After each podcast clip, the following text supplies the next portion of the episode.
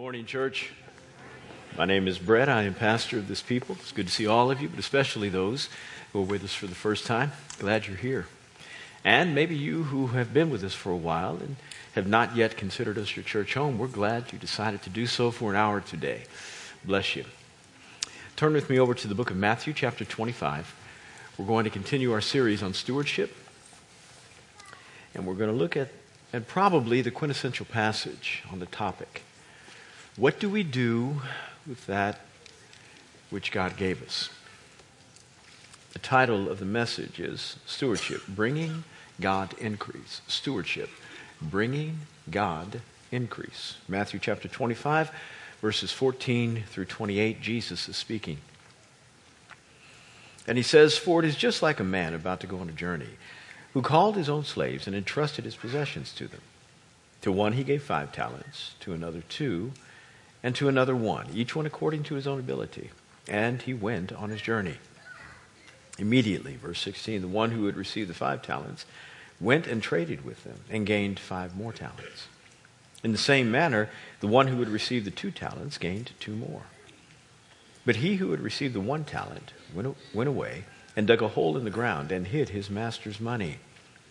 19. Now, after a long time, the master of those slaves came and settled accounts with him.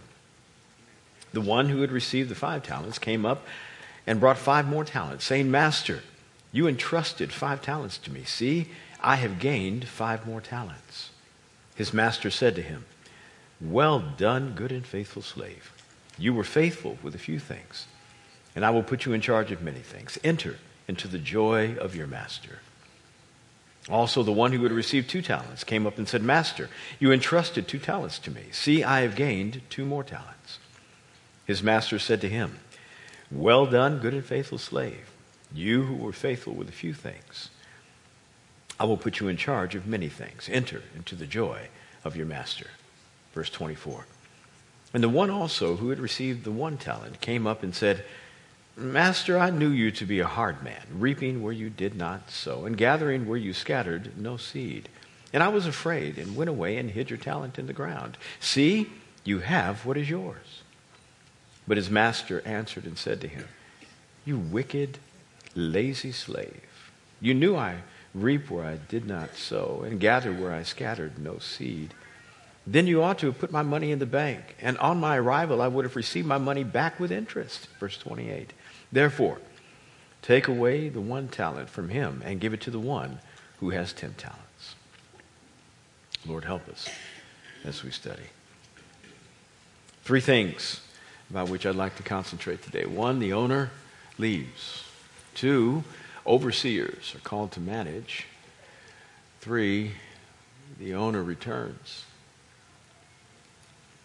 The backdrop to this passage is that Jesus is in the final week of his life while on earth, pre resurrection. He is doing everything he possibly can to help the disciples understand how important it is for them to posture themselves toward his purpose of advancing the cause of the kingdom in the earth. He's trying to give the, the really impacting life messages that would define what their ministry would look like. Now, they did not know he was leaving. He'd told them many times, but they didn't get it. And so they thought they had entered into Jerusalem with the idea that he was going to unseat Pilate, who happened to be the puppet ruler of Rome there, deal with Herod, who, although he was the ruler of the Jews, was in another city, and set up his own throne. Uh, on either side would be the disciples in his administration ruling at some level. They didn't know that he was going to the cross, they didn't get it.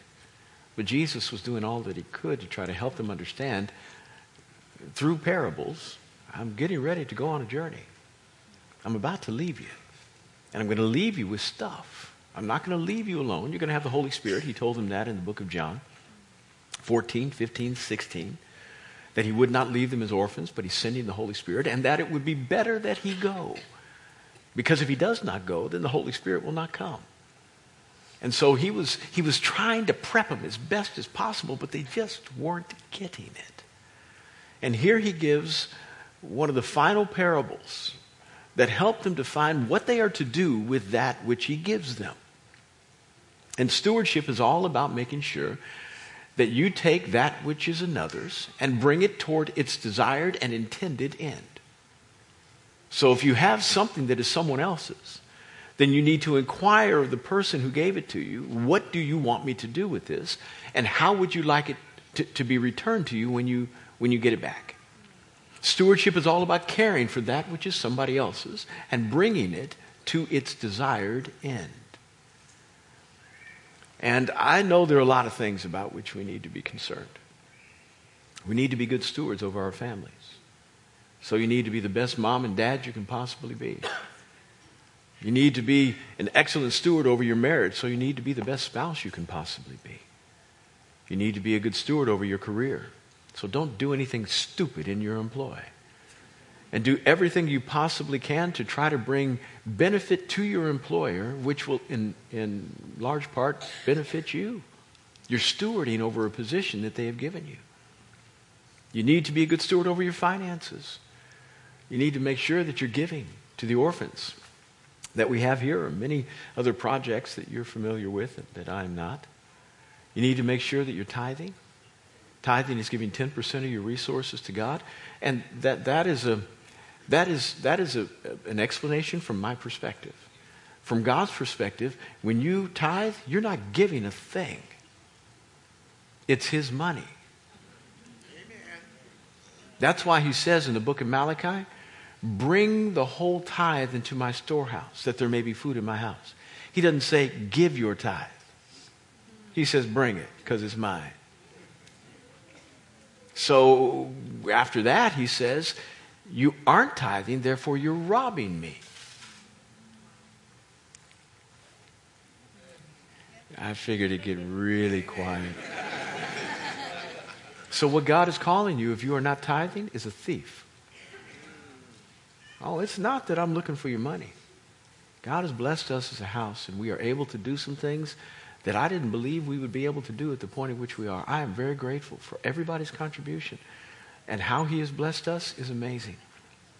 And I, I'm, I'm, I'm, I'm asking God every day for my ability as well as the elders and the others who help lead our finances for us to be good stewards over the resources He's given. And so far, I think we've done an admirable job. Could we have done things better? Sure, but everybody can. I, I'm grateful. I'm grateful. And we send out a financial report to you every year to tell you where we are. We're accountable to you. But tithing is not so much so I can get your money. It's so that you stop robbing God.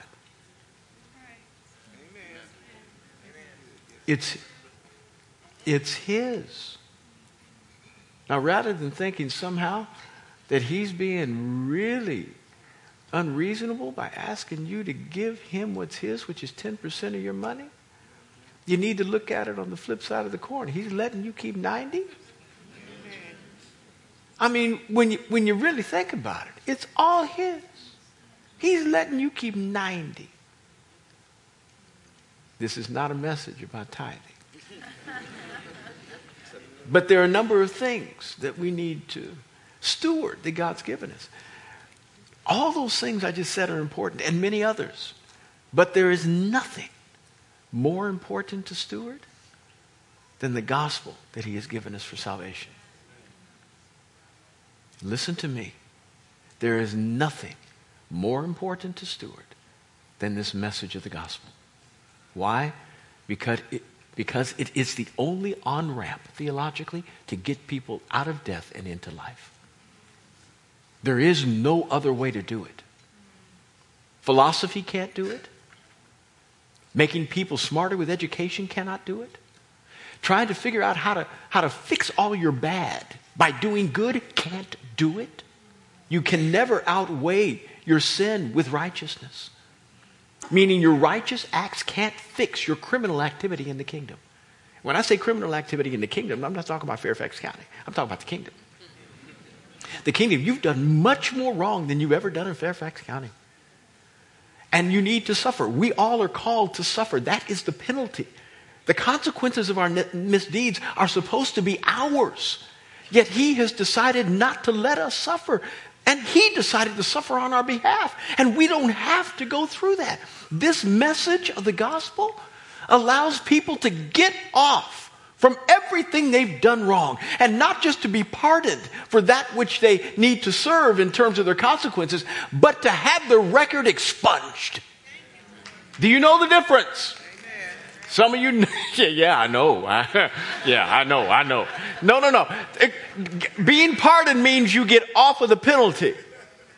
So you get released from not having to serve that which required a sentence. And the president will, you know, when he finishes his time in office, whoever it is always gives these pardons. Either he knows somebody or knows somebody who knows somebody or knows somebody who knows somebody who knows somebody. He needs to get off. And so the last thing he will do before he leaves office is to write pardons. Well, those pardons don't wipe out the wrongdoing. They just say you no longer have to serve your sentence. When, when, when our jurisprudence system decides to expunge your record, it's as if you never did whatever you did wrong. It doesn't exist any longer. Nobody can find it. That's what Jesus does for your life. now, the Bible says he remembers our sins no more. And there's a passage over in uh, Micah that says he throws our sins into the sea of forgetfulness. Now, that is really good, but, but I don't want you to interpret from that, that that somehow God develops amnesia. He does not. And remember, he's got to look at his son every day. The father has to look at the son every day who has nail prints in his hands, a mark in his side from a spear, nail prints in his feet. There's no way he can, he can forget what that paid for. No way. So it's not like he just says, uh, what'd you do? Mm, sorry. Forgot he remembers them differently. He doesn't remember them according to how you need to be judged. He remembers them according to how he redeemed you from the judgment. That's how. He doesn't remember our sin anymore with, with respect to our judgment. He remembers it according to how he redeemed us from the judgment. This message of the gospel, it is the most important thing that we need to steward. Nothing is more important because it's how you got saved and get to eternity in life, and it's how other people will receive the same. Everything that you steward here, your physical body, your relationships, the stuff he gives you, material possessions, all of it stays. Now, eh, your relationships will, will get to go through, but they'll be different there than they are here.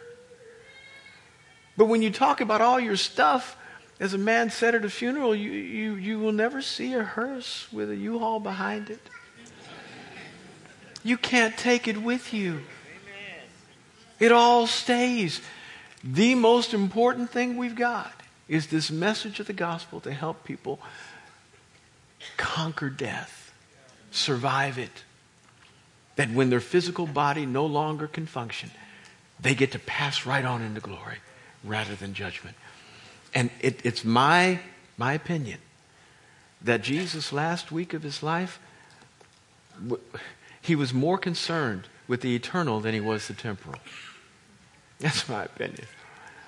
That although it can have application to everything else we have to steward, I think he was talking about what needed to be done to a bunch of ministers who needed to make sure that they, they prioritized well and majored on what was major. So here we have message. It's like a man who was about to go on a journey. And Jesus was about to go on a journey. He's about to leave for a long time. And he decided, I'm going to make sure that I distribute some things to some people who can work with my stuff while I'm gone. And what is the most important stuff he's got to work with except this message? He said, I will build my church. And upon how? Upon what does he build it? On the idea of who he is and how people need to accept who he is by dying and letting him live through them. And he distributed all this stuff on the basis of people's capacity. This message, this most important stuff. And he gave one who had the capacity for five talents, gave him five, another who had the capacity for two, two, and another who had capacity for one, one. Now, I, I, I'm not quite sure where I fall on the capacity scale, but I have a feeling it's somewhere around one. Now, I'm not that guy. I didn't bury it. But I'm, I'm the one capacity guy. Why? Because when I think of five, I think there are only a couple of people, only a few folks in history that are fives. Paul, five. Five. He's five. He, he capacity huge. Peter, five. James, five. All of the disciples and the first generation of those who received Christ and got the empowerment of the Holy Spirit to go out and do this thing, fives. Everybody after, we'll go with twos.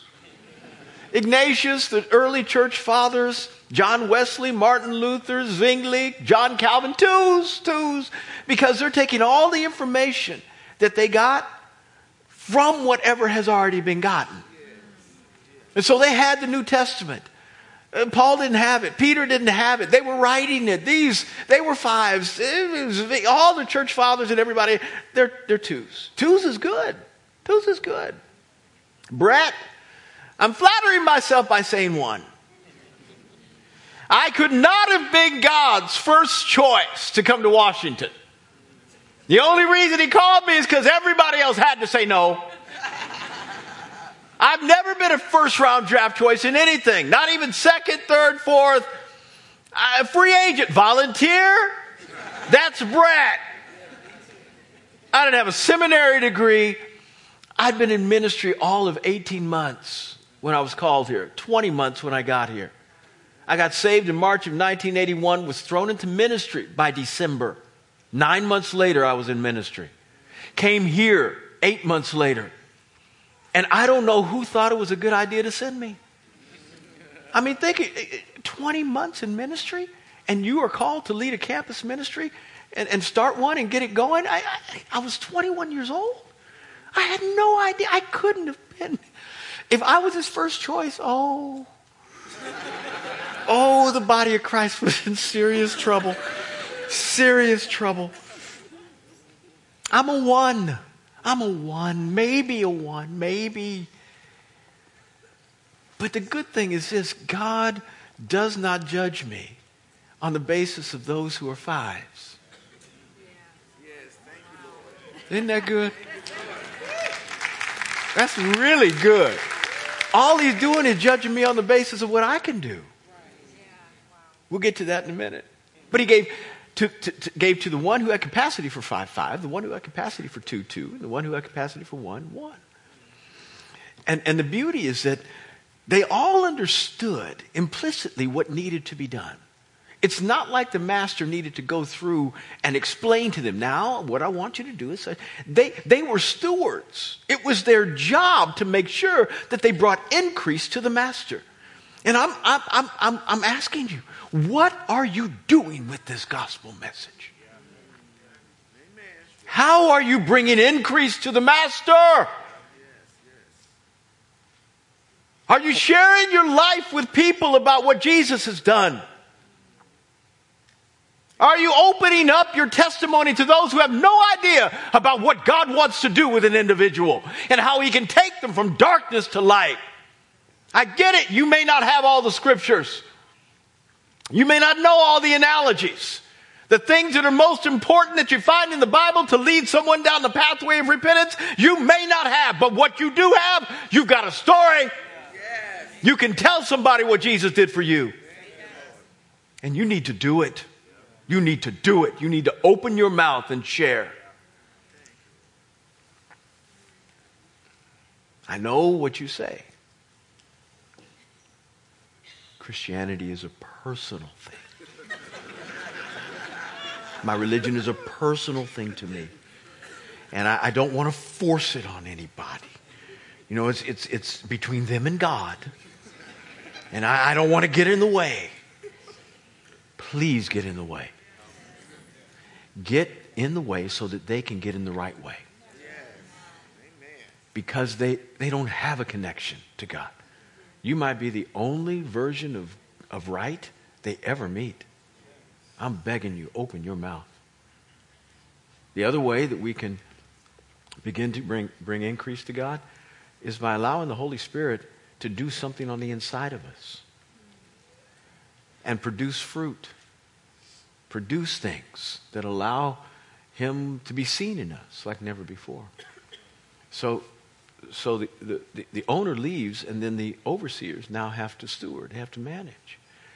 And one of the ways we can best manage is to make sure that our hearts, our souls, our strength, our bodies are being fashioned so that every bit of what we do and say, all that people understand us to be, glorifies who God is.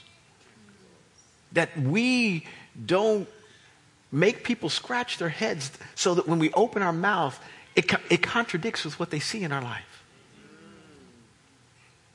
That it fits, it makes sense. Oh, that's why you are the way you are. Rather than, why are you the way you are? I mean, you say one thing, but uh, I, I don't get it. And we put too many stumbling blocks in front of people because we don't live what we believe.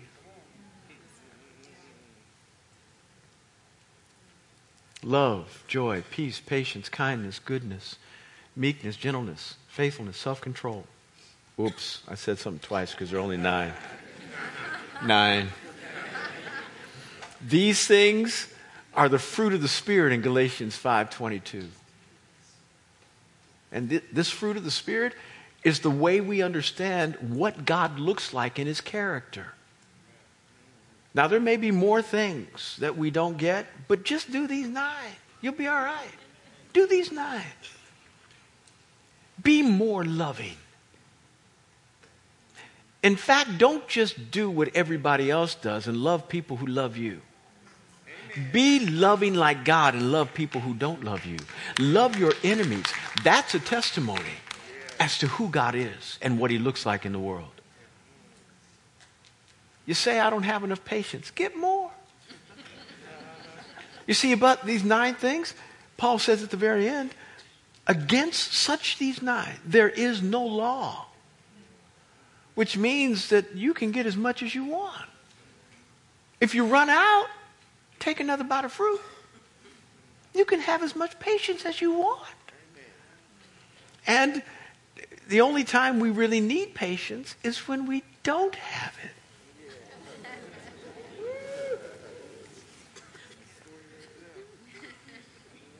More peace in the midst of chaos, storms.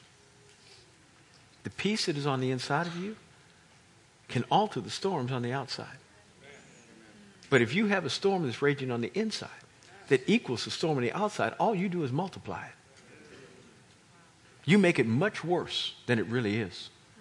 Because your God is bigger than the storm. And He can control the storm. He can bring you through the storm. But when you begin to fear and doubt, then you lose your relationship and connection with God, even though He's still with you. And then you make the storm much more than it really should be. The disciples, Jesus said, We're going to the other side. They got it all in the boat. The disciples were seasoned fishermen. They understood something about what this sea was, and they, they, they knew what it could produce, and they knew when not to sail.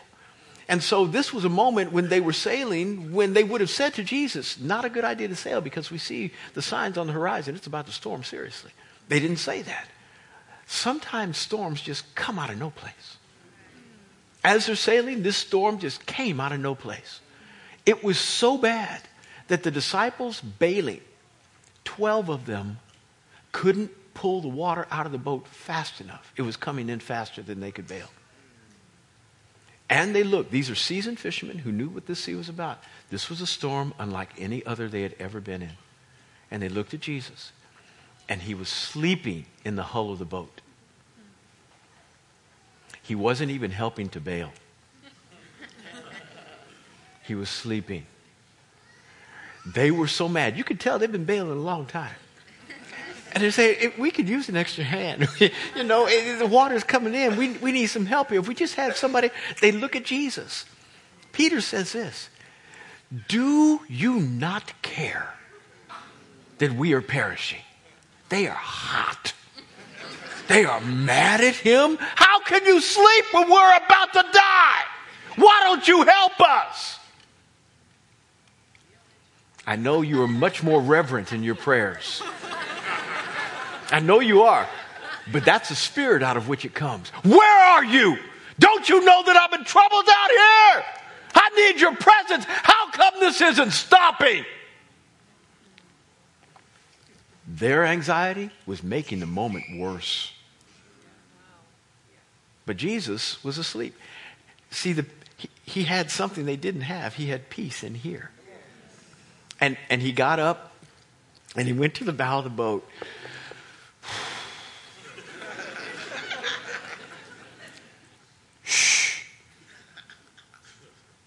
Hush, be still. Immediately the wind stopped and the sea became completely calm. The peace on the inside got transferred on the outside. You can alter the storms of your life by allowing peace to be the navigator and the controller of how things go. Let that peace, which allows you to know that God is in the middle of this and He's got you. He's got you. What Peter should have done, rather than being mad at God, was just curl up in the blanket with Jesus. Okay, uh, listen, listen. If we go down, he goes down. He ain't going down. That dude, he ain't going down. I'm telling you, he ain't going. I know it looks like we're all going down, but he ain't going down. So y'all bail. I'm going over here.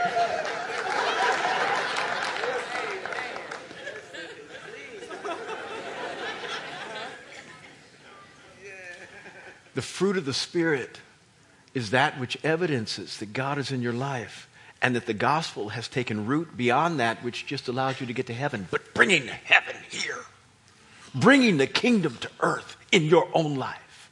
What are you doing with this gospel? What are you doing with it? You're called to bring increase.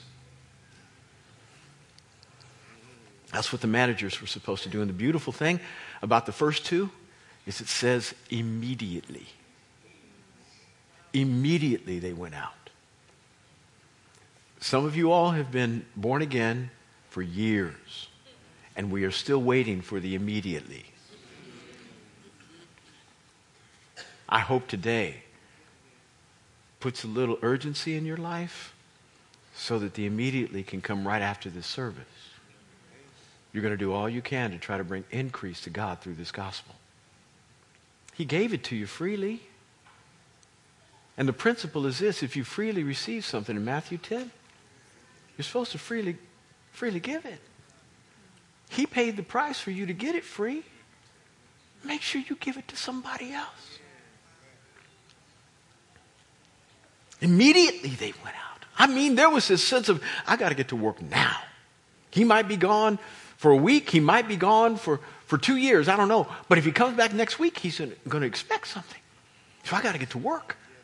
You need to get to work, both in your character and in winning, winning people. Now, remember the last thing Jesus said before he left the planet. I mean, he was there with the disciples on the, the Mount, on Mount of uh, Bethany and Olives, and, and, and it says that he went up, just got taken up, just floated. And, and the last thing he said before he went up was, Go, make disciples. Make disciples of all nations. And we are called to do that. If you are a Christian, if you love Him, you're called to make a disciple. It's called bringing increase to His kingdom, being a good steward over this message. So, what happened? Well, Jesus came back, or the Master came back. And when the Master comes back, generally He's not coming back just to say, hey. He's coming back to settle up.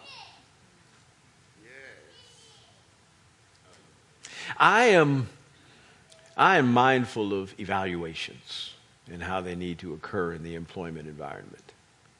I help to steward this house, and we've got, I don't know, between 38 and 40 employees. It helped things to go well here. And everybody has a supervisor, and those supervisors are there to help and assist and provide an environment where they can be productive and to help them along in their their evaluation so that they know exactly that upon which they need to improve or to be commended. And um, most Christians are waiting for their, their evaluation from God to happen when they die. That the ultimate is to hear, Well done, thy good and faithful servant. But, but But if, if you needed adjustment halfway, and, and he didn't say anything, excuse me, and you didn't listen, then it, it, it didn't assist you as much as it should have because you waited 50 years for the evaluation. I evaluate folks that have to report to me about every week. In a particular service, I'm down here on my phone when you shouldn't be. Because I am talking to people about what's going on in church.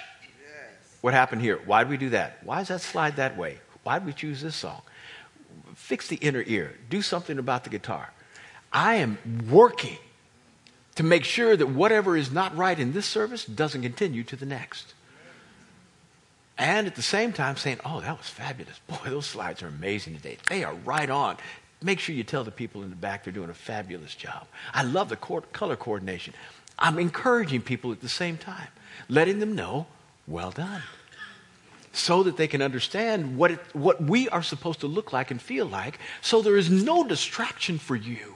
So whatever happened in the first service that I didn't like, didn't happen for you. You're welcome. My point is that evaluations are helpful when they can occur quickly, not at the very end. You don't evaluate an employee after he retires. I'm looking for an evaluation every day of my life. When I lay my head on my pillow, God, how was today? Did, did, did I get, did I deserve a well done? Were there things that I needed to adjust? I'm not just looking for that there. And I, I, have five things upon which I evaluate my day. Five things. And I keep these things in tow because it's important for me to, to know that I'm doing good. And I have my whole Bible, but I've boiled my life down to five things that help me understand how I'm progressing in God. And they all, all are phonetically F's. So the first is philanthropy. Am I giving today? Did I, did I sacrifice? Did I either give my energy, my time, my money? Did I give to you in the kingdom today? Uh, the second is um, fitness. I, I, hate working out. I hate it. But I have to make sure that I'm, I'm healthy for you and my family. Because it's hard to minister the gospel out of a hospital bed. And I don't want to be hindered or hampered by shooting holes in my own boat and watching the water come in and why asking God, am I sinking? And so I, I work out really, really hard so that my physical body can serve me well. And I, I, I eat stuff I don't like. Just all healthy stuff is nasty. Just flat nasty. Now, I know all of you who are used to healthy and eating, your taste buds have changed. Mine have not. My taste buds go on strike when I put something healthy in my life. They, they just betray me and they get mad. Give me sugar. Give me sugar. They cry out.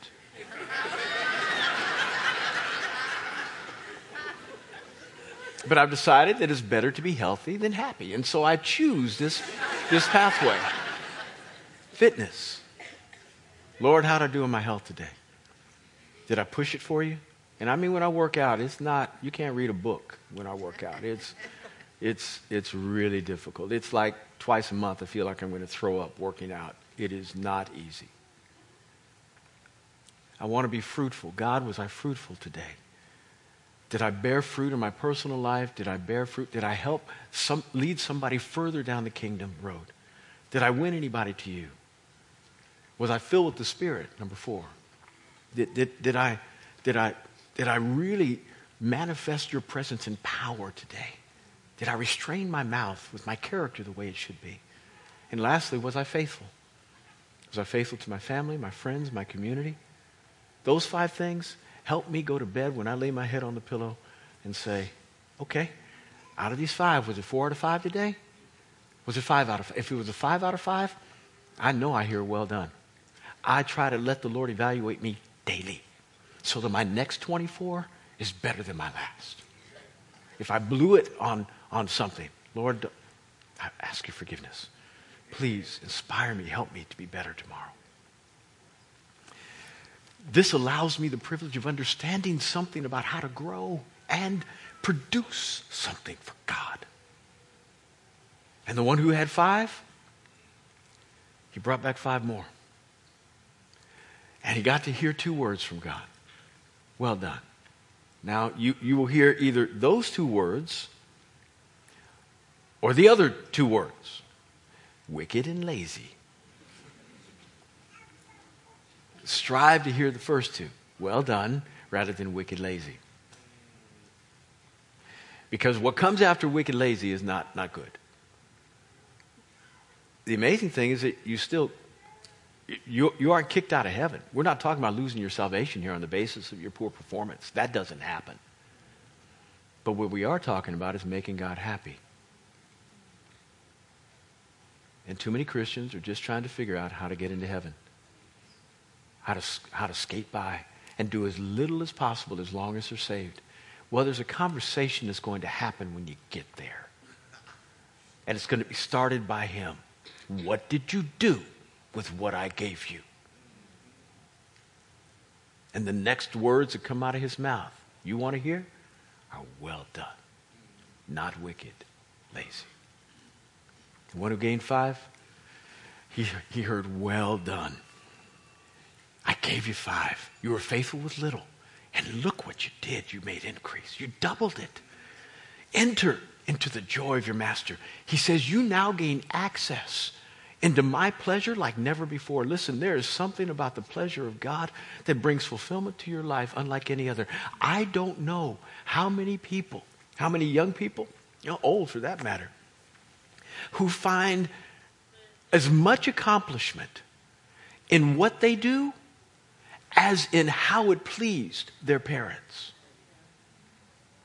I mean, you could get a bonus for being the salesman of the year. But most people, all they want to hear from dad is, I'm proud of you. They don't want to hear from their employer as much as they want to hear it from dad. They don't want to hear from their wife, their spouse. They don't want to hear from it. If dad and mom say, I'm so proud of you, that makes their life. And some of you right now are saying, I never got that. I never got it. And there's a hole down here. This is the opportunity for us to hear it from the ultimate, the Father. You want that. Because when you get to eternity, there are no redos. There are no redos. None. Enter into the joy of how I feel about you. Such fulfillment comes from that. And as I said earlier, the guy who had two gained two more. And the beauty is it's same commendation. Why? Because it's what he could do. Now, if the guy who had five gained two, I don't know if he would have heard, well done. He may have heard, well done. I mean, you did something, yeah, but I probably should have given you two rather than five. Probably. Eh, my bad, my bad. But the two gained two, and he got to hear the same commendation as the five who gained five. Again, God is not comparing you with anybody else. I mean, I look at I look at some preachers. I listen to podcasts and I watch TV, and some of them are just stunning in the revelation they get from the Bible. I mean, I, I listen to T.D. Jakes and I say, "What Bible do you read?" What Bible do you? Because I don't get anything that you get out of that passage. I've read that passage a thousand times and I never got that. What Bible do you read? Now, you know, in our generation, I'd probably call him a two and a half guy rather than a two. He surely ain't a one. I'm a one. He's probably a two and a half. That's just amazing stuff. I'm just a guy. I'm just reading my Bible trying to help folk. But I mean, gosh, the Lord isn't judging me according to TD. He's judging me according to me. What did I do? Oh, that gives me comfort because I, I can beat me. I can beat me. I, can, I may not be able to beat anybody else, but I can beat me. I can win against me. Well done. And then the last guy had one. And he went out and buried it. And he said, You know, um, Master, I knew you were a man who reaped where you didn't sow and you gathered where you scattered no seed. And I, you know, you're real shrewd. And you don't like to lose money. I mean, you gain money from nothing. You surely don't like to lose it. And I thought it'd be best if, like, I just buried your money and I want you to know I'm making you happy today. You got it back. And the master looked at him and said, What's wrong with you? If I wanted it like that, I wouldn't have given it to you at all. I could have held on to it. I gave it to you to bring increase. Why didn't you put it in the bank? Help me. Why, why didn't you put it in the bank? At least I could have gained interest. Listen, so many, you don't even know you're doing it, but you use the phrase I said earlier, which is, well, my Christianity is a personal thing.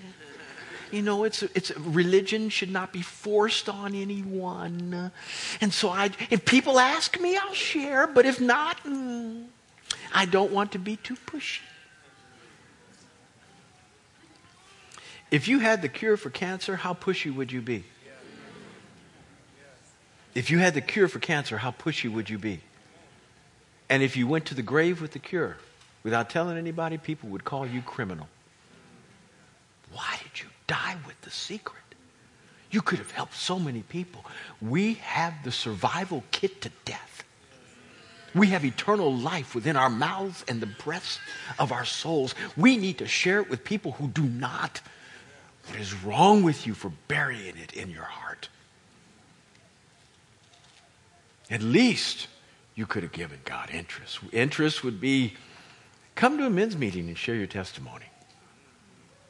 Come to a women's meeting and share your testimony. Help somebody on a Sunday morning. Pray with them. At least you are inputting back into the pot so the pot can grow.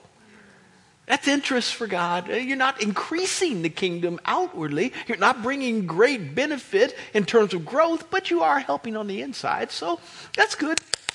That's good. You know, if, if, if you have one, you might, you might, what, what are the interest rates on a savings account today? About 0.25, something like that. So if you got $100 at the end of the year, you'll have $100.25. That's okay. That's increase, increasing, increase. At least you wouldn't be called wicked and lazy. Might be a well done. Well done.